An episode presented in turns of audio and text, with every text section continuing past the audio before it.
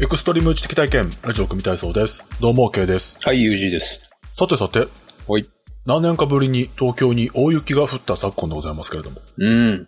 最近いかがお過ごしですかまあ、今年はいろいろありますね。ああ、そうですね。うん、まあ、雪、まあ、あと、普段ないことでありそうなのは、ほあ、でもあれもあるか、今、熊がいっぱい出たとかもあったもんね。うああ、まあそれはね、去年ですよね。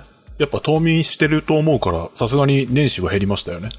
そうか、じゃあ、あれですかね、なんか、懐かしのハクビシンとか見つかっちゃうかもしれない。ああ、その辺は ね、年中都会でも見るぐらいだからね、ああ、そういますね。あのうんーまあ、ちょっと激動のね、えっ、と、なんか始まりでしたけれども、まあ、あんまりそれとは関係ないんですけど、ほうまあ、なんでしょう。ポケモンは安定の人気で、ほうまあ、新しいポケモンがあんまり人気ないっていう噂は聞きますけども、あそうなんですかえーまあ、まだまだ、うん、ポケモンカードとかはね、まだまだ人気ですけど、はい。なんかあれをさ、そのまま利用できるなとちょっと思ったんですよ。子供ってやっぱり小1とか、まあ小2とか、あのーもう無意味にもう唱えるように句を覚えてるじゃないですか。あああれでもさ、ポケモンの名前の方が全然複雑なのにみんな超覚えているわけですよ。ああ、まあそれはね、だから別に、その覚えにくい句句は、ポケモンとして扱えばいいんじゃない、おうまあ、とりあえず1から9までをポケモンに当てはめればいいわけですよね。で、ポケモンに登場する、なんうんかそれっぽい、葉っぱ64みたいなやつがいてもおかしくなくない ああ、そういうこと葉っ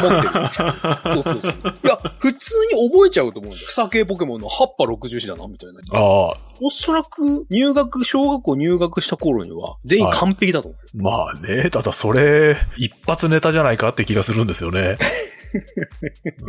え、でもさ、あんなに何千と多分いるわけじゃん、ポケモンキャラって。だからあん中に、うんなんかそういう、覚えとくと後で役に立つよ系をさ、うん紛れ込ませておいてもいいんじゃないっていうああ。気がしたんだよね。まあね、それは昔から本読んで、例えば四字熟語を覚えたりとか、慣用句を覚えたりするのとあんま変わんないですよね。意味はいらないわけじゃん、ククとか。ああ。もうあれ、音で、とりあえず全員暗記しろなわけだから、それって、もはや、キャラ名だよね、と思う。ああ、そうね。だからまあ、意味を全く知らなくてもいいわけですよ。アッパ64はたまたま五感がいいですけど、うん別に6、7、42でもいいわけですよね。ポケモンの名前が。うわ、そうそう、でもいいんだよ。だって彼らは、もう何の脈略もない羅列を覚えれる んだから。そうですよね。 うん。まあ元のね、インスパイア元の動物の名前の文字みたいなものは入ってますけどね。まあ、あるけどさ、でもそう、そうとも言い切れないやつとかいるよね、なんかこう。あ、全くモチーフがないものだったりすると、完全に一から作った名前ですよね。そうそうそう。だからそんなやつとかさ、案外いるわけで、だいや、全部ね、81個入れる必要は、 クク入れる必要はないと思うんですけど、なんか、大体間違うやつっているあるじゃん。なんかうん苦手は7の段じゃないかみたいなさ。うん、はい七七四十九みたいなやつ。はい。まあ、奈良の段で言うと七七四十九は屈指の覚えやすさですけど ね。あ、覚えやすいのあうれ。 ん。七波か みたいな。七波ね。まあ、得意な方法はあるよね。七波ってやるよりも八七の方が覚えやすいとかはある。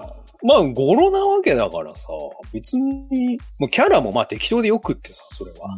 ね。で、あとは、進化もあるからさ、お七波五十六の進化系としてなんかルートが登場するみたいな。なんかそういうあね、あの、数三ぐらいまで対応できるかもしれない。あ、ああ。そうね。いきなりルートは相当難しいっていうか、概念が理解できるかどうかですよね。ああ、まあね。うんうんまあ、覚えるもんじゃないか、あれは。サイン、コサインぐらいはもしかしたら暗記かもしれないけれどもと。ああ、まあそうね、演習率とかね。いや、なんか、案外、せっかく、てかもう多分作る方も、ちょっと名前ネタ切れだわ、みたいなとこもあるから、ああ、なんていうのあの、もろ手を挙げて歓迎してくれるかもしれないよ、そういう、なんか、そういうの入れていいみたいな。ああ、そうね。だから、ゲームの中に算数を入れ込もうとしたことは多分初めてじゃないでしょうけど、うん。計算とかをしないゲームっていう意味では初めてだろうね。いや、そうだと思うんだよ、そ の、暗記を助けるっていう意味では、うん。うんあと、いや、歴史上の人物とかも入れちゃうみたいな。ああ、それは信長の野望ですよいね。や、それは、いや、ポケモンのキャラとしてにしないとダメですよ。 いや、なんか、電気系の小野小野の妹子みたいな。ああ でもさ絶対覚えるじゃん、そんなの、一発で。そうですね。だからうんただまあ、歴史上の人物の方は、ポケモンじゃなくて別のゲームでもうやられちゃってるので、子供向けじゃないですけど ね。英才教育って意味では、多分あれは幼稚園児からポケモンはもうなんか見てるから、小2、そう小3の時点でもう、あの、日本の歴史はカバーできてるみたいな感じにできる。全部入れ込むの。なんか歴史上のあの、げ年号とかももうポケモンにしてしまうっていう。ああ銃、銃を持ったやつがなんかあの、あの種ヶ島のあの年代、ああ名前にするとか。そうね。以後予算ですよね。あ、囲碁予算みたいな。いや、ポケモンキャラ囲碁予算とか絶対いてもおかしくないまあまあ、なんでこの囲碁予算っていうキャラは鉄砲持ってるのっいて。や、だからそこは後で知るんだ。おーって。ああ、習った時に繋がるっていう。ああ。まあまあ、この明智光秀っていうキャラは仲間にしても絶対裏切るのはなんでっていう。いいじゃない。なかなか捕まえらんないんだよね。ああ、怪獣できない。そうね。だまあ、ちっちゃい頃からやるんだったら、英才教育的にはアンパンマンの方ですよね。そこに入れ込むのはちょっと、すごいね。桓武天皇マンですよ。 うん。なんか妙に鏡とか持ってそうだよね。ああ、三種の神器っぽく。三種の神器を常に持っているみたいなキャラ。そうね。そうか。まあでも、ちょこちょこ入れていくっていうのは、もったいないじゃん、あのアニメ見てる時間が。ああ。まあだからね、お勉強させられてると思わないうちに実はお勉強してたっていうことになるわけですね。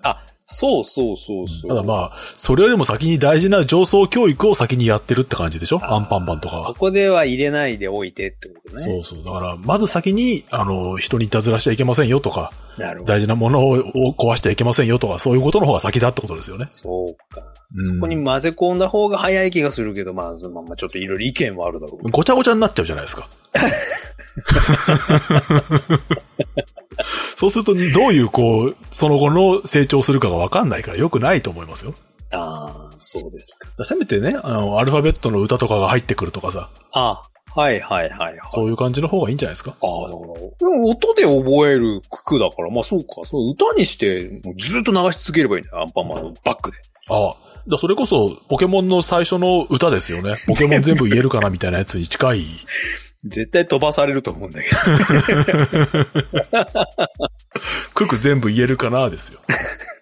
あ、でもちょっとさ、そうだね。あれ、お絵かき、絵かき歌みたいなとこあるじゃないですか、なんかあの、ありますねポケモンのなんかあれでしょなんか抜群だとかそういうんでしょなんとかは。ああ相性がなんとかみたいな。そこにククを入れ込む。 結構無理してるな、これっていうか、ああお大人目線だなってなる可能性はあるよね。番組では取り上げてほしいニュースや小ネタの垂れ込み、ご意見、ご感想を募集しています。番組公式ツイッターは、アットマーク、ラジオ組体操、ハッシュタグは、ラジオ組体操です。番組ウェブサイト、組体操 .com のメールフォームからもお寄せいただけます。些細なことでも結構です。ダメなニュースとアレな話題をお待ちしております。では早速ニュースの方行きましょうか。はい。垂れ込みいただきました。匿名希望さん、ありがとうございますあ。りがとうございます。 1月26日、埼玉新聞。ファミマで詐欺、経営者を逮捕。うん不正なスマートフォンの電子決済サービスで加熱式タバコを購入したなどとして、埼玉県警国際捜査課と浦和署の合同捜査班は25日までに、電子計算機使用詐欺と組織犯罪処罰法違反の疑いで、中国籍の容疑者39歳と、中国籍の容疑者30歳、コンビニエンスストア経営の夫60歳と、妻の女59歳の4人を逮捕しました。うん。逮捕、再逮捕容疑は共謀の上に、夫が経営する東京都のファミリーマートで、他人のクレジットカード情報が登録されたスマホを使用して、39歳容疑者が昨年7月7日、83回にわたって、電子決済で加熱式タバコスティック計2387箱、販売価格138万4460円を購入。うん前日には共謀して91回にわたり電子決済で加熱式タバコ計2510箱同145万5800円を購入した疑いです。国際捜査課によると、2022年の9月にクレジットカード会社からの情報提供で捜査を始め、39歳の容疑者が同店で連日電子決済サービスで加熱式タバコを購入している事実を確認。押収した約240台のスマホや防犯カメラの映像の捜査などから30歳の容疑者や夫婦の関与も特定したということです。39歳容疑者が解雇役で、30歳容疑者が運転手兼見張り役で、39歳容疑者と店側が SNS で連絡を取り合っていたことから、県警は夫婦が加担した店ぐるみの犯行とみています。両日ともに電子決済する際に悪用されたのは、熊本県に在住する女性のクレジットカード情報でした。フィッシングメールで名前などの個人情報を抜き取られた可能性が高いということです。タバコの不正購入は22年の7月から始まったとみられ、昨年9月下旬にはタバコの売り上げのみで1100万円を超える日があったということです。 押収した約240台のスマホには複数のクレカ情報の登録が確認されていて、4人は同様の犯行を繰り返していたとみられます。県警は情報の入手先やタバコの処分先、指示役ら、共犯者の特定など、事件や組織の全容解明を進めるということです。なるほどね。 1日にタバコだけで1000万円売り上げていたと。それは、ファミマのあの、スーパー、エリアスーパーバイザーは気づかなかったんですよ。 異常な売り上げだぞってなりませんかね。異常ですよね。売り上げ良ければいいって話にはならないよ ね。うんあなた優秀ですね。もっと売りましょう、タバコをっていう話にはならないよね。いや、だってその分だけど、だってどんどんどんどん仕入れてたわけでしょだって。そのね通りですね。だから、ファミマだけじゃなくって、JT もおかしいと思ってると思い ますよ。うん。あの、でも、これはな、どの辺がって、要は、普通、さすがに気づくよね、店側が。だから、そこを抱き込んでおいたってことなんでしょああ、そうですね。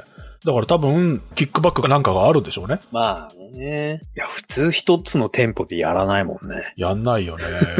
まあ最近この手のスマホを使ったタバコの不正購入っていうのが相次いで摘発されてますけど、多分これが今一番規模がでかいやつですね。なるほどね。 うん。まあだから処分する先があるんでしょうね。そうですうね。んタバコは絶対に買うやつがいるからですよね。で、これ多分買ってんのは日本人だったりするんでしょうね。おー安いぞと。そう、相場よりも安く買えちゃうみたいな。これ、なんか全部自分で吸ってたら笑いますけどね。超ヘビースモーカーなんで。ただのヘビースモーカーですね。もうね、アイコス本体ごと次から次へと吸っているって いう。うん。同時に2、3本吸うからさ、やっぱり本体も必要なんだよね。そうね。そうだ、昔みたいにピースみたいな強いタバコが電子タバコにないから ね。ああ。複数でいけばいいんだっていうこと、ね。一本じゃ満足できないんでっていう。そうそうそうそう。じゃあピースはまだ売ってるんだから買えばいいんじゃないかなと思うけどね。電子版にするんだ。電子の方がいい。まあタールがないんでっていう。そうか。まあでもこれはまあ処分しやすくてね、おもそんな大きくなくてっていうと、まあ、いや、これいろんなのにするべきだよね。そのあ電子タバコだけだとやっぱほら、ちょっと怪しいから、確かにその利益率だけ見てタバコにしてるんでしょうね。でそれはちょっとまあそう、浅はかっちゃ浅はかですよね。なるほど。一緒に、まあ、ちょっと利益率は低いんだけれども、うん絶対になんか売れるものとしては、うん、そうですね。カップ麺とかね。ああ、そうね。不節制でタバコ吸ってる人が買いそうなものですよね。セットでっていうさ。そうね。そのタバコを売る業者がたくさんいると、ライバルが増えるから、じゃあうちはポテチがつきます と。うん。いいかもしんない。いいかもしんないね。腐らないもので軽いものだから。ああ、そうね。うん。もしかしたらそのパチンコ屋とかで吸うために買っちゃう人がいるとすると、じゃあガムとかにしましょうかみたいなこともあるかもしれ ない。なかなかかゆいとこに手が届くねえと。そうですよね。うん。まあでもやっぱガム売って100円よりもタバコ売って1カートンで今いくらだ ?6000 円ぐらいか。まあ、そそっれちのは方がねやっぱやそうなっちゃう儲。かるってことですよね。他に高いものってコンビニで売ってないもんね。レジの後ろに売ってるお中元じゃないですか。あれをいっぱい 買うの。なんか、律儀な人だなぁと思われるだけで、ああ。 いろんなとこに挨拶に行くんだ。 1月29日、読売テレビ。タイヤ盗む男を逮捕。うん。タイヤなど1400点以上を盗んだとして29歳の男が窃盗の疑いで逮捕、起訴されていたことが分かりました。うん警察によると、被告は2023年の1月から2023年7月にかけて、大阪府や静岡県、愛知県のカー用品店からタイヤやホイールなど計415点、約850万円相当を車に積んで盗んだとされています。被告は捜査関係者の間ではタイヤマンと呼ばれ、カー用品店に深夜に下見に行き、タイヤの位置や監視カメラなどの防犯対策がされているかを確認していたということです。また、被告は盗んだタイヤを福井県の買取業者に新品として売っていたということです。業者は盗品だとは気づかなかったということです。盗難されたタイヤなどは計1422点、約2561万円相当に上るということです。いやー、タタイヤマン。ン。タイヤを売るからタイヤマンですよね。うんそんな店あるよね。ミスタータイヤもあ るよ、ね。訴えられるんじゃないですか。ああ、そうね。あと、ブリヂストンのタイヤ感からも訴えられるでしょうね。そうだね。うんさっきのタバコの話じゃないけど、はい割に合うものなんだね。タイヤはね、でも、うん重い気がするな。重いけど、 まあ、例えば冬の季節だったら、スタッドレスが売れるとかそういうのはあるんでしょうけまどあ、ね。絶対に売れるし、まあすね、そういう意味では、硬いんでしょうね。手堅いんだろうね。そうだね。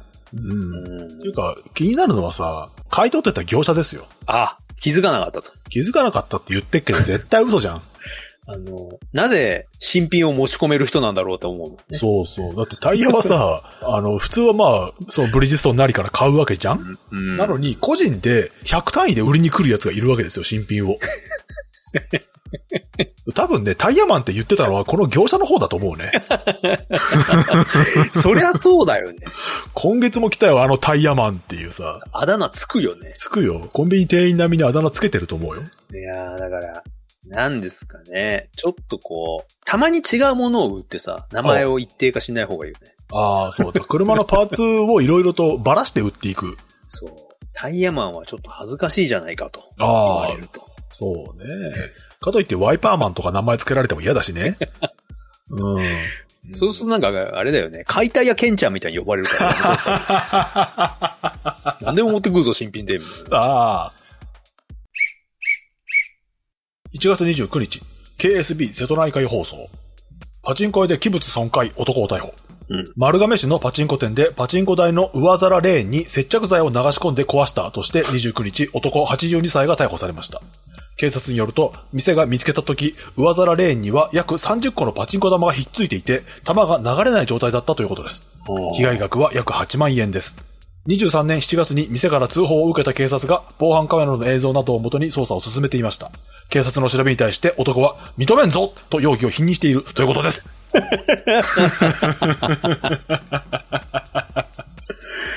なるほど。それは認めたも同然ですけどね。知らないではないからね。ないですよね。うん。認めるか認めないかだから。まあまあ、調書にサインはしないっていうタイプですよね。まあ、うん。しかしこれなんでこんなことしたんですかね。俺じゃないなんかこうさ、うんどんどん流れていっちゃうんじゃなくて俺一個一個打ちたいんだよって感じだね。あドドドドドドドって入ってっちゃうから。ちょ、ちょっと待って、ちょっと 待って。あ、ああ、ゆっくり楽しみたいから、もう、弾は一個ずつ俺は打つからと。 なるほどね。そういうこと。じゃあ、あの交換した弾を一個一個手で入れていけばいいんじゃないかな。 うん。一発入魂なんだと俺は。はいはいはい。一発一発にね、魂を込めてるから、こんなんダメだよ。ザラザラザラとかは。ってことなんだああ、そう、昔の、この、一個一個指で弾いていた人ですよね。あ、そうそうそう、入れるタイプそうそうの世代なんでと。 82歳ってことなんで、ああ、そうでしょうね。だから黎明期から知ってるわけですよ。こんな全自動認めんああ、そういう意味なんだっていう。 昔のチューリップとかを返せってことですよね。そう。うん。何でもかんでもアニメとコラボしやがってと。あ、そうそうそうそうそう そう。いや、なんかも、もはや、もはや腕ではないだろ、これは。ああ、まあね。もう確かに人の技術が介在する余地はほぼないですよね。ねえ、だかうんら、こうオールドスタイルの昔を知っている身としては、はいはい。もしくは昔は、なんか、たまに接着剤をコーティングすると良かったのかもしれない。ああ、そうか。 ちょっとそのコンペイトー的なデコボコができてね。ちょうどこの空気抵抗がじゃな、みたいな。ああ。釘で粘るんだよ。理想的なカーブを描くんじゃよ。ゴルフボールの理論じゃ。ああ、ディンプル理論ね。 うん、確かにまあ、ストーンと落ちるよりもなんかこう、一個ぐらいはマジックを起こしそうな気がするね。そうそう。うん。予想外の転がり方をするんじゃないか。そういうことかもしれない。タレコミいただきました。ロックさん、ありがとうございます。ありがとうございます。 1月29日、福井テレビ。窃盗現行犯で警察官逮捕。おー福井県警は福井市内のスーパーで食料品を盗んだとして37歳の警察官を逮捕しました。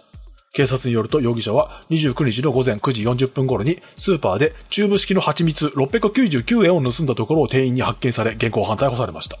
容疑者は県警本部の交通部高速道路交通警察隊の巡査長で29日は午前9時に仕事が終わり非番の時間帯でした。うん。容疑者は間違いないと容疑を認めているということです。うプーさんの可能性があるねー。ん。もう、無意識に、夜勤明けにはこれだ、と。無意識なんです。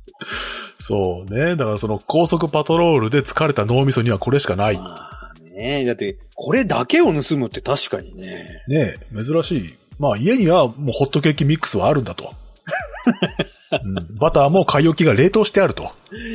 蜂蜜だけが切れてしまったのかもしれないね。いやー、なんかこれはね、またおまわりさんですよね。生活必需品感があるからね。ああ、そうね。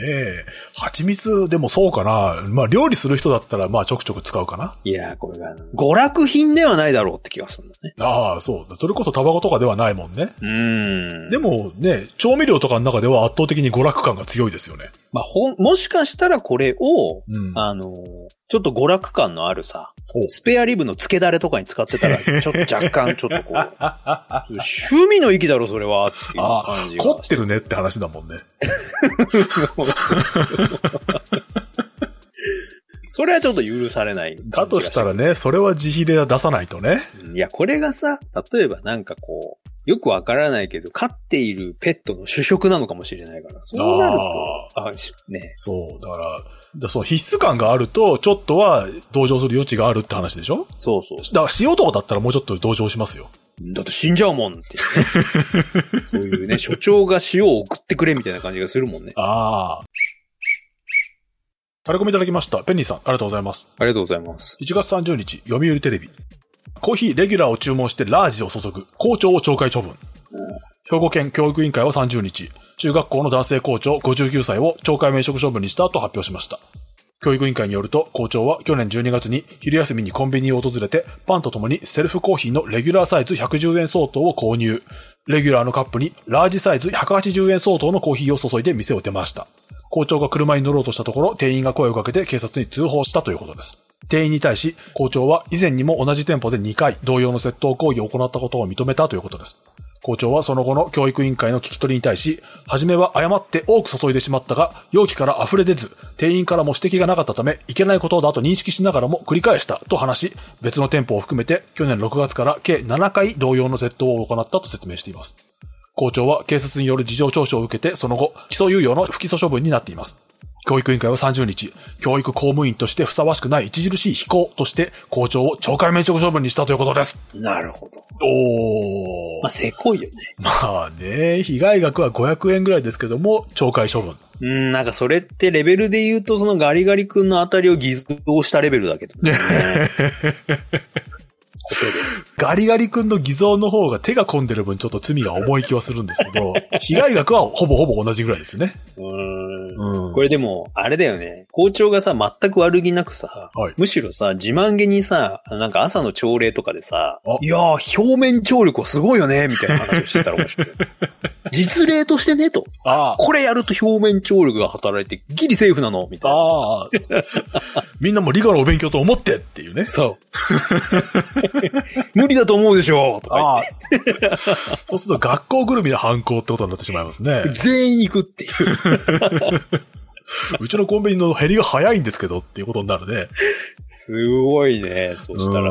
うんまあ、ちゃんとコンビニのセルフカフェがサイズによって豆の量を変えてるかどうかはちょっと疑問がありますけども。あ、そこもさ、校長はさあ、調べてほしかったよね。ああ、そう、ちゃんと味の濃さをね。理科的な視点でやればさ、もうちょっと、ちょっと許されたかもしれ ない。実は、水の量しか変わらないのであるって。ああ、それを告発したかったっていうことだったら、ちゃんと注文すればいいじゃないです か。ねその、コーヒー中の盛る量をね、 調べて。うん。理科の先生と一緒に、一緒に来店するってのが面白い。そうそうそう。共同論文 ですよ。うん、ネイチャーに同行って形で。うんいやー、でもこれ、まあ、ねえ、だから180引く110は70、で、計7回ですから、400いくらで500円に満たないわけですよ。そうそれね。でクビかと。まあ、でも一方で7回も分かってて繰り返してるわけですよね。まあ、そう言われちゃうとね。ね。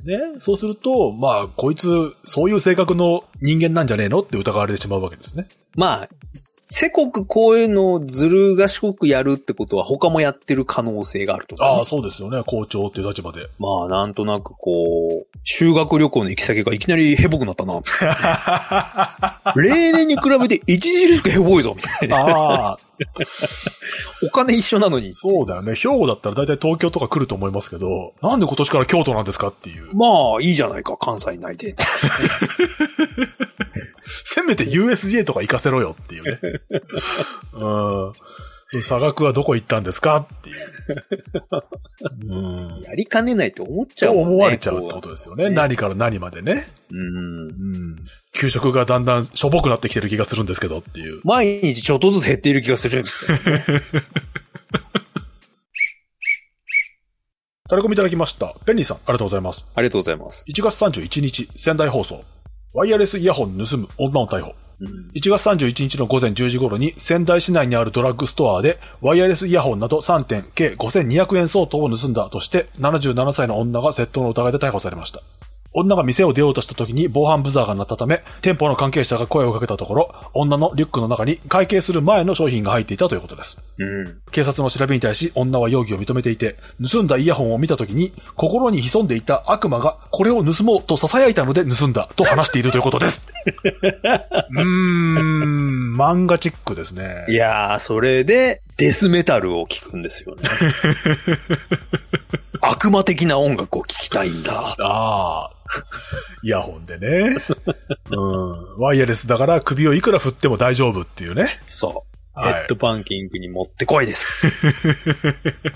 え、この人なんかおばあさんなんですか77歳。いっやー、これすごいね。てことは、ワイヤレスイヤホンが接続できる機器を持ってるってことですよね。つなぎ方もわかるってことでしょ Bluetooth でペアリングができるってことですよ。案外最先端ばあさんですよね。そこだけ見る と。やってることはね、古典的な万引きですけど。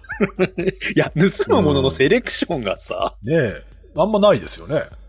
あんま取り上げないですけど、お年寄りの万引きは結構多くて、まあ大体お腹が空いたとかさ、お金がもったいないとかそういうのが多いんですけど、もその中でこれは異色だし、異例の発言ですよね。ういや、だからさ、うん、ちょっと、あの、聞く音楽が気になっちゃうもんさ、ね、やっぱ。ねえ、まあ本当に聞いてるかどうかは怪しいことは怪しいですよ。ワイヤレスでもなんだろうが、これは良さそうだと。家帰ったらジャックに入らないじゃないかと。逆に怒る。 まあ開封すらしてない可能性もあるからね。若干、あの、補聴器と間違えたことはないのかしら、ああ、まあ補聴器はね、オーダーメイドだからね。うん、一人一人全部オーダーメイドで CR ナンバーがついてるから。あの、耳かけのさ、なんかこう、ワイヤレス見るとさ、一瞬補聴器っぽかったりするもんね。ああ、そうね。うん骨伝導みたいなやつとかね。そう。これならよく聞こえるんじゃないかと思っちゃう。うん。いやー、ちょっと秀逸な感じですね、この人はね。でもこの人の心の中には天使はいないのかね。まあ、天使は、あれなんじゃないもうそんなものじゃなくて、はい。もっと平和的な、あの、ポップスを聞きなさいっていう天使がいるかもしれあない。あ、盗んだやつでいいからああ、せめてね。そこはいいんだ。うん。せめて、まあ、ラブソングをっていう、そう。うん何 P ゴールドバーグか知りませんけどもっていうね。ああ、うんそれは、すごいよね。あだから、心の中で天使がラブソングを歌ってくれればよかったんですよね。ああ。ジョイフォー、ジョイフォーみたいなのでもいいけどさ。いや、ちょっと気分が高揚しちゃって撮っちゃいましたみたいな。 ああ、ダメだ こりゃ。神様が行け行けって言ってた気がするんで、みたいなねあああ。 タレコミいただきました。ロックさん、ありがとうございます。りがとうございます。 1月31日、RKB オンライン。900キロの紙を海中に不法投棄。福岡県沖の海中に約900キロもの大量の広告の紙を不法に捨てたとして男74歳が廃棄物処理法違反の疑いで海上保安庁に逮捕送検されました。23年の4月に情報提供があり、文字海上保安部が海底を捜索したところ、1000枚が一組になった広告紙が177束、計約 900kg 堆積していたことが分かりました。捨てた人物を追跡する捜査の結果、広告のポスティングをアルバイトで請け負っていた容疑者が浮上。約900キロもの大量の紙が不法投棄されるのは異例だということです。同海上保安部は発行業者から受け取った広告を配送することなく、海に廃棄した疑いがあるとみて裏付け捜査を進めているということです。なるほどね。ああ、まあ、ポスティングを受けようっつっても、これは胴元に近いレベルの人間ですよね。船持ってる しね。それはそう日か給いくらのバイトの人ではないよね。ねえ。まあ、その、海岸近くなのか、沖合なのかはわかりませんけどね。ああ、そう。うん。最近ちょっと海が座礁するんだけどっていうレベルで海岸かもしんないからね。でも900キロのものを運んでくるのはさ。すごいよ ね。相当継続性があるんでしょうね。まあだからもう、全部捨ててたんだろうね。ねえ。一束で1000枚入ってると。うんそれが一組で合計900キロなで、る177束入ってたってことなんで、900キロだから割ると、一束あたりが5キロぐらいうん、で、1000枚か。まあ、捨て、ちょこちょこやればできなくはない。ないのかね。野球でもなんかさ、たまにこう、年賀状捨てちゃうみたいなのはあったりするけどさ、ああ、ね、配達面倒だっていうね。それだってまあ、何百枚になるかもしんないけど、900キロにはならないもんね。いやー、900キロってすごいな。ねえ。ってことはやっぱり、末端で実際にポスティングをしているっていうよりも、うん大量に印刷されたやつをう受け取って、それをポスティングする人に配るぐらいの立場の人じゃないと、この枚数はいかないよね。そうだと思うよ。ってことはなんか詐欺が関わってくるよね。あお金受け取っておきながら配ってないわけでしょあ。まあそうでしょうね。ねでも確かにさ、え。うんわかりゃしないんだよね。 多分、この盲点はみんなし、まあ気づいているけど、あ信じないようにしていた事実であってさ。あ、そう ね。広告効果が計測できないもんね、チラシ。 いや、すぐ捨てられてるでしょ、こんなのっていう、ね。うんインターネット広告とかは違うからね。だかそう。ら昔みたいに、チラシ見たで30円引きみたいなキャンペーンを書いてあれば。そうすりゃい、全然来ないなってな るから。怪しいと。あさあ、最近さ、チラシ配ってんのに全然効果がないんだよって思った広告主がそういうトラップを仕掛けていれば、あーもうちょっと早く分かったかもしれないね。そうか。うん。めっちゃ配ってんのにと。うん。そうだね。ねさすがに気づくか。そういうことですよ。だからこの文字工付近の、まあ、もつ鍋屋とかがさ、そういう気づきがあったかもしれないよ。まあ、あれだよね。近所だったらさ、うん俺ん家に来ないのがおかしいってなるもんね。ああ、そうだ。今日広告うちのが入ってるはずだぞってね。一回も入ってこないよってなっちゃう。パパ嘘好きなのっていう。そうなっちゃって気づいたもんね。ねその可能性もなくはないね。なくはないし、あと可能性があるとしたらやっぱ最初に私が言いましたけど、最近この辺海浅いんだけどと。うん。魚探のレーダーにやたら浅くなってるのがわかるんだけどと。いうことでバレたのかもしれないね。もう、この量だとやっぱ溶けないだろうね。ねえ、塊ですからね。一枚ペラと、やっぱり塊の紙じゃ溶けやすさも違うよね。ねいつかは溶けるのかもしれないけど。かもしんないけどね。広告がさ、コピー用紙みたいな紙とさ、ツヤツヤの紙でやっぱ溶けやすさも違うじゃない。確かにね。これがまたね、回収するのも大変ですよ。いやー、不可能でしょう。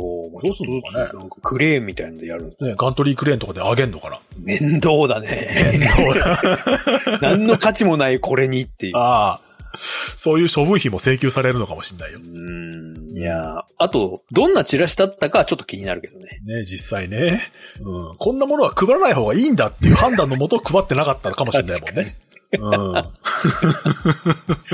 受け負ったけれども、もうあこれはちょっとひどすぎると。ん。ああ。 もう公害に近いよ、このチラシはと。あ、もう俺が罪を引き受けるっていうね。そういうことか。うん。それ海洋陶器の自然破壊とか気にしないのかなっていう。まあ、天秤にかけた んですよ。空中の選択ですと。ああ。2月3日、AFP。インド、スパイ容疑の鳩、釈放。おインドでこのほど中国のスパイだと疑われて警察に8ヶ月間拘束されていたハトが調査の結果無実が確認されたとして晴れて自由の身になりました。うん。インド主要紙タイムズ・オブ・インディアによるとこのハトは金融都市ムンバイの港で羽に中国語のようなメッセージが書かれているとして捕まりました。うん。警察はスパイ容疑で調べを進めていたものの捜査の結果嫌疑を取り下げたと報じられています。捜査の間、ハトは市内の病院に拘束されていました。地地元メディアは鳩は元気に飛び去ったと報じています。インドでハトがスパイ容疑で拘束されたのはこれが初めてではありません。2016年には国境警備隊がパキスタンとの国境近くでモディ首相への脅迫メッセージを運んでいるハトを発見して拘束しています。また、2010年にも同じ地域で足に輪がつけられて体にパキスタンの電話番号と住所が赤インクで押されたハトが見つかり武装した警備隊員によって捕獲されていました。このハトはスパイの特別任務を負っている可能性があると警察が指摘したことから一切の面会が禁じられていたということです。うん。うん。ハトの面会はね、まあ、したところでわからんと思うけどね。他のハトとかから来るのかなって。いやまあ、伝書バトとかが現実的にまだ使えるっていう意味ですよね。ーもう、実際確実っちゃ確実かもしんないからね。そういうことですよ。なんか冷戦時代とかにあったっぽいですけど。でも、どう、捜査の結果っていうか、なんか検査の結果って言うけど何をしたんですかねスパイじゃないことを証明できたんだろう。その羽に書かれていたという中国語のようなメッセージの内容が肝ですけど、ちょっと内容はわからない。うーん、まあ、中国語ってことは漢字ってことだからあね。、そうだね。あれじゃないのなんかたまたま漢字読める人に聞いたら、あ、これ違いますよって言われたんじゃないあ、のそういうことですよね。これパイコーメンっていう意味ですよって い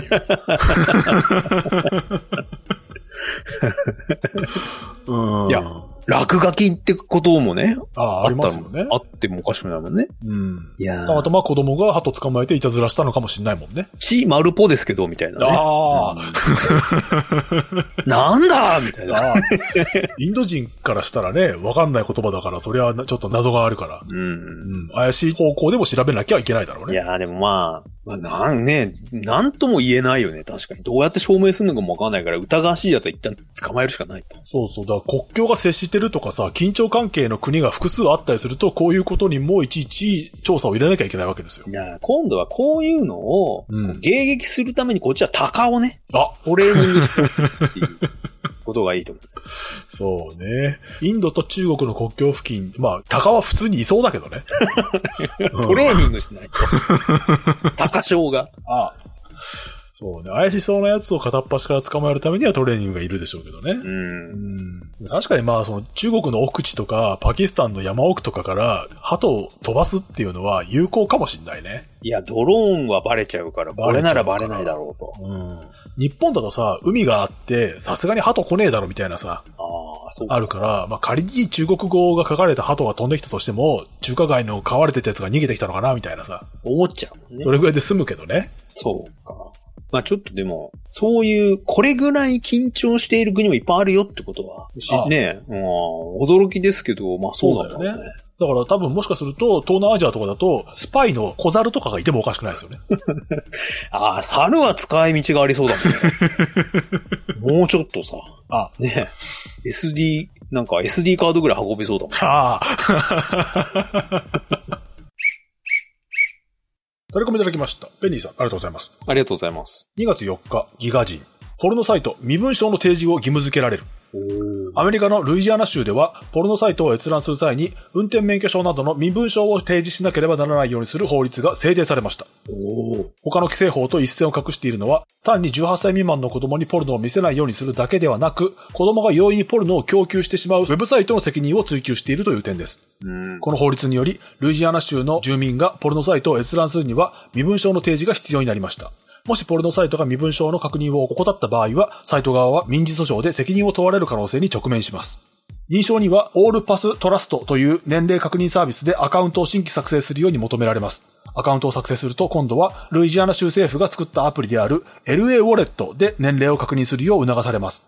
LA ウォレットは iOS と Android 向けに無料で配布されているデジタル運転免許証アプリで使用すると警察による照合の際などに物理的な免許証の代わりに提示できるということです。へーえー、なるほどね。日本だったらマイナーですよね。ああ、うん。 だから、 くしくも運転免許証と一体化するし、すごいね。ねエロサイトを見るには、マイナポータルを経由しないといけない。いけない。すごいね、これ。あ実際、その、ルイジアナ州からのアクセスだなっていうのが分かると、ウェブサイト側がそういう認証のポップアップを出してきて、通らないと見れないようになると。なるほどね。ねえ。だから多分、ルイジアナ州の子供とかはちょっと県境じゃなくて州境の方に行ってからアクセスするようになるんじゃないもうなんかあれだよね、州境のあの地価が異常に上がるみた いな。家賃。こっちの Wi-Fi が繋がっちゃうから、みたいな。ああ。 そうか、隣のとこまで行かなくてもギリギリまで行って、その提供される Wi-Fi を使えばいいんだね。そっちに Wi-Fi を置くやつとかが出てくるよね。そうですよ。テキサス州とかに、有料でうちの Wi-Fi 使えますみたいなサービスがどんどん生まれるよ。そテキサスあと、アーカンソーミシシッピう。すごいね、あの、ね。新しい商売が誕生ですよ。魔の三角形みたいな。州境に異常な数のさ、なんかものすごい強い Wi-Fi が立っているみたいな。アンテナ俺の Wi-Fi トライアングルが。 まあ実際はね、VPN とかで回避されちゃうんでしょうね。まあね。うん。まあ大人が何もやってないっていうのを指摘されないためのポーズとも見られる。まあそうなんでしょうね。うんやれることはやったよってことね。ね。なんでルイジアナがこんなことするのかなと思いますけどね。テキサスとかの方がやりそうですよね。まあ、どうね。ちょっとその州の温度感がよくわからないけどね。ねあとユダ州とかね。あ、それは間違いないよね。まあこういう極端な法律、まあ州法ができちゃうんですよね。なんだっけ、日本でもさ、四国奪還の県がゲーム禁止みたいな法律を作っちゃったんですよ、ね。条例ね。そうそう。まあそれもほとんど夢無実化してるとは思いますけど、まあ同じようなものか。似たようなもんですよね。うん、もしかすると、この後は、その、AI 禁止みたいなことを言ってくるとこもあるでしょああ、そうかそうかそうう。か。ん。くしくも大統領選でいろいろ禁止されてるみたいですけど。ああ、なるほどだね。から、、トランプがここに恩赦をかけて、この法律はダメだっていうふうに言うと、トランプがルイジアナで受かるかもしれないよ。熱狂的な支持者層が。あ、若者がものすごい支持しています。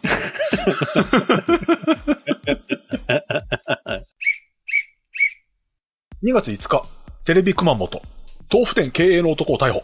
うん。大豆のカスのようなものを常習的に海に捨てていた疑いで、豆腐店を経営する男59歳が廃棄物の処理及び清掃に関する法律違反の疑いで逮捕されました。うん。熊本海上保安部によると、容疑者は店の近くの海に豆腐を作る際に出る大豆カスのようなものを常習的に捨てていた疑いです。うん。去年12月、海上保安官が船でパトロールをしていた際に、沿岸で海に大量に浮いている大豆カスのようなものを発見。付近を見張っていたところ、容疑者が複数回にわたって捨てていたことが分かり、5日に逮捕しました。調べに対し容疑を認めているということです。おー今度は大豆カスね。一緒のとこだったら嫌だよ ね。おや、奇遇ですね、みたいになっちゃうからこっちは一応熊本ですけども、うん。うん、くしくも九州という意味では同じですがね。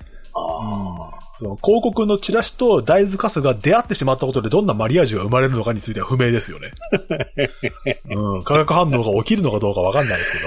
いや、これ、大豆カスっていうのは、うん何にもじゃあ使えないものなの、おからでしょだって。え、おからなの あれを、だったら作れよっていね、う。おからだからまあ使えないことはないですしね。だまあ 面倒なんだよ、おからはってことがっ。て最終的には多分動物の餌になってすると思うんですよ。あ、だからそう思ったんじゃないのこれ、餌も入ってんですよ。巻き絵ね。うん。そうか。じゃあ、この近くに魚がいっぱい来る。そうすると釣り人が増える。うんそうすると釣り終わりに豆腐で一杯やろうってことになってうちが儲かると。うん。そういう風が吹けば桶屋方式。そうんう。。まあ、もしくはもう、親父がもう、船出しちゃうみたいなね。ああ、釣り船屋も一緒にやる。一緒にやっちゃうっていうのがいいよだったら合法的にやれよって話ですね。うん、うちは、その最初の負けを1個無料でサービスしますよ、大豆でっていう。 ああ、うん、そうか。まあ、そう大豆カスを魚が食うのかどうか知らないけどさ。食いが悪いね、これは。 ってなっちゃうよね、きっとね。もうちょっとこう、匂いが強くて魚が好きそうなものの方がいい。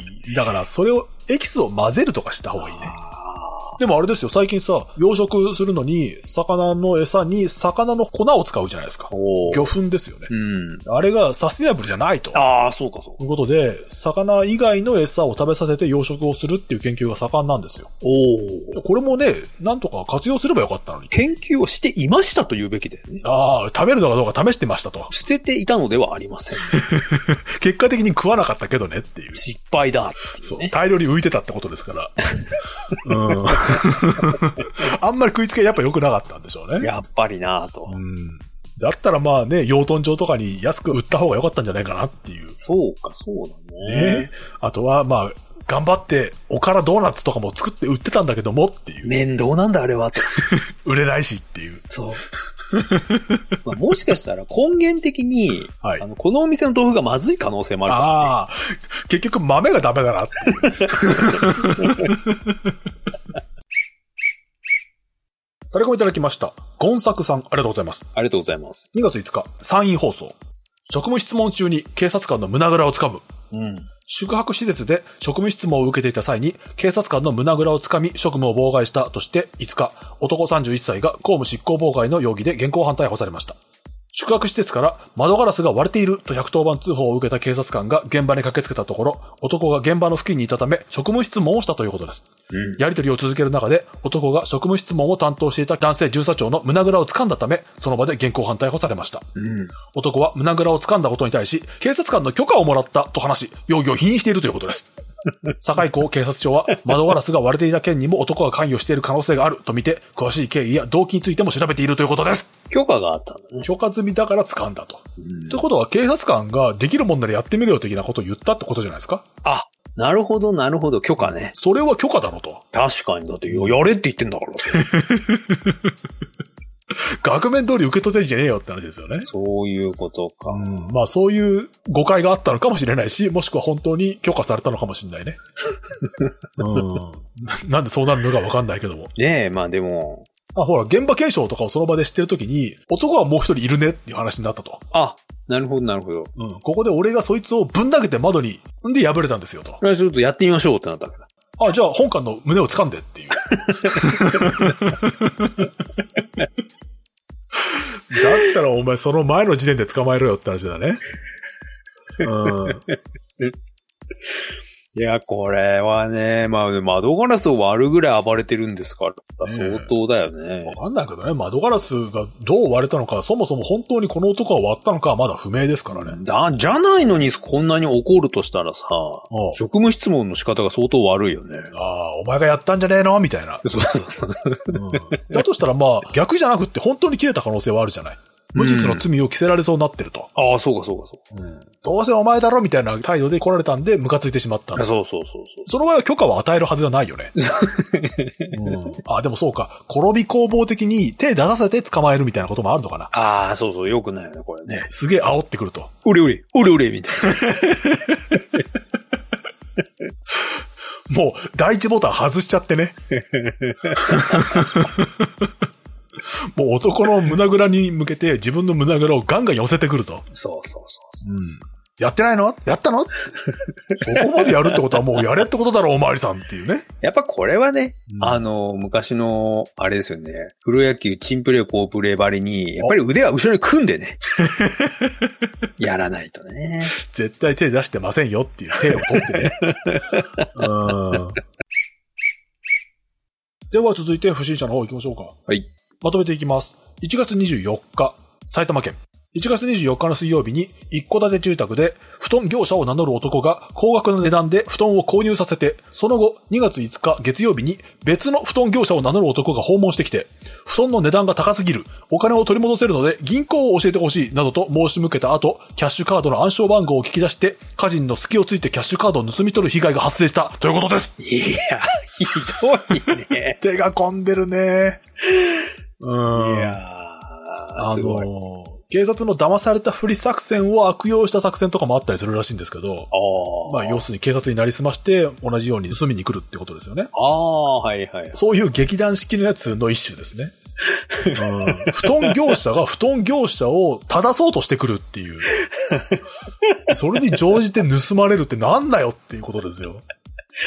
いやー、すごいね。その、そのにに二つ目の布団業者は一体何がしたいのかがわからないとこ ろですねな、正義の布団業者だと思うじゃんっていう。うん。その、布団業者の専門知識を活かして、その詐欺野郎を懲らしめてくれるんだろうと。私はね、布団が悪用されるのが許せないんですよ。布団は幸せの象徴じゃなきゃいけないんですよっていうね。うん、ぬぐぬぐあったかくてさっていう。何にも不安を感じない時間であってほしいんですよねっていう。うん、それを悪用するとはとんでもないみたいなことを言って、お金を取り戻してきますってことで、じゃあキャッシュカードの暗証番号を。その正義的な言動に感動してしまってたならば、騙されてしまうかもしれない。いや、これはちょっと本当にひどいな。ひどいよね。だからほら、よくあるのはさ、屋根が水漏れするよとかさ、ああ、瓦が割れてますよみたいなことを言ってくる業者がいますけど、今度はそれを正してくる屋根業者とか出てくると思う。これはひどい、何もやってないじゃないで すか。つって騙されてますよ、つってやるわけでしょ、またそうそう。俺がとっちめてきますよっていうさ。でこのパターンがあることは知っておいた方がいいね。そうだね。だから例えさ、仮に最初に買わされたものが高くても、それに満足してる可能性はあるわけですよ。うん。そこに、いや、そんなことはないですよ、奥さんと。うんいうやつが現れてきて、また金をむしられるわけですよ。そうだね。ね。そういう被害があるかもしれないってことは覚えておいた方がいい。いやー、この2何回で来るから ね。次は、そいつらを捕まえたっていう偽の警察が来るかもしれないね。来るだろ うね。ちょっとあの、証拠品として布団を押収しに行きましたみたい な、ね。け 結局全部持ってかれるんだっていう。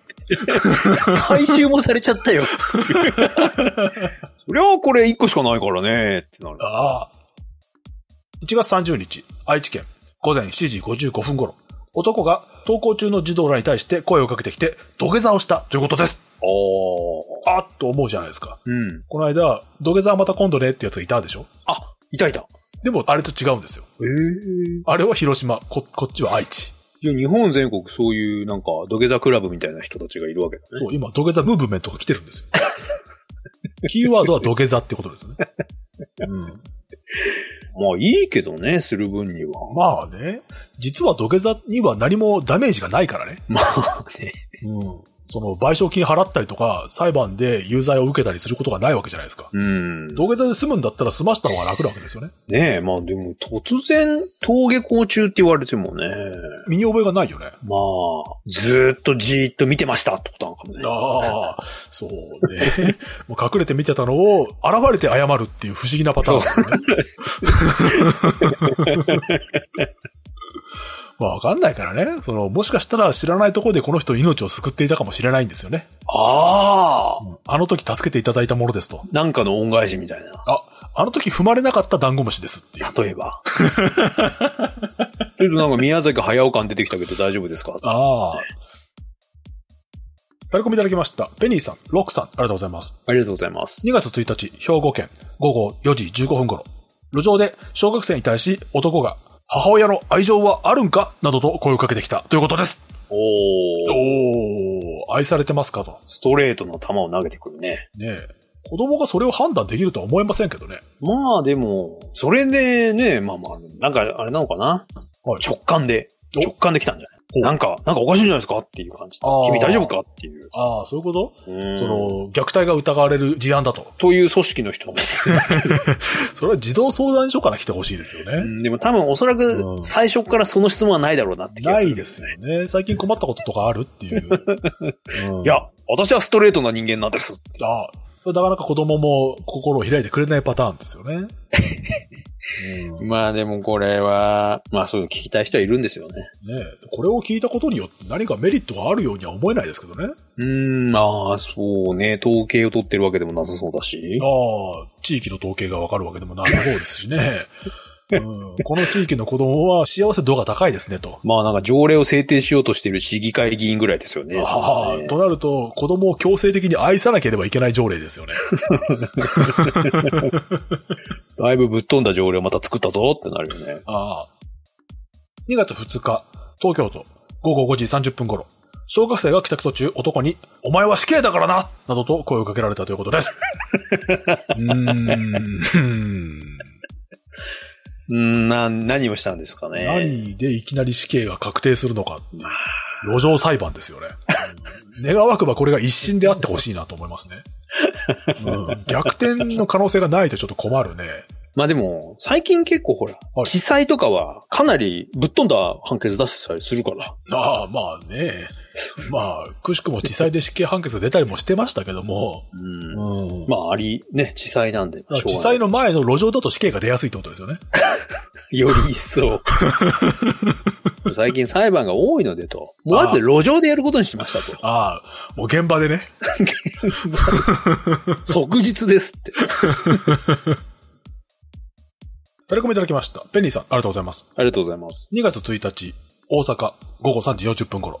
路上で女性に対し、めーめーと言いながら触ろうとしてくる不審者が現れたということです。おー。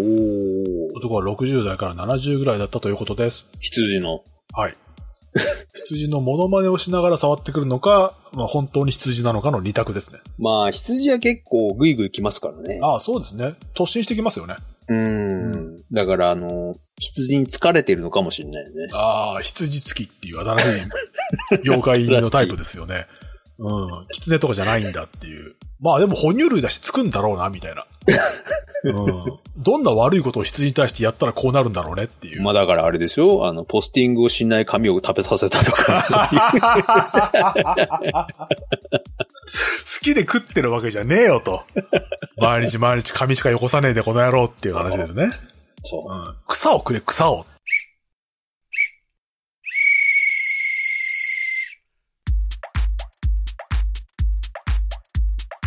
というわけで、ここまでお送りしてまいりましたけども。はい。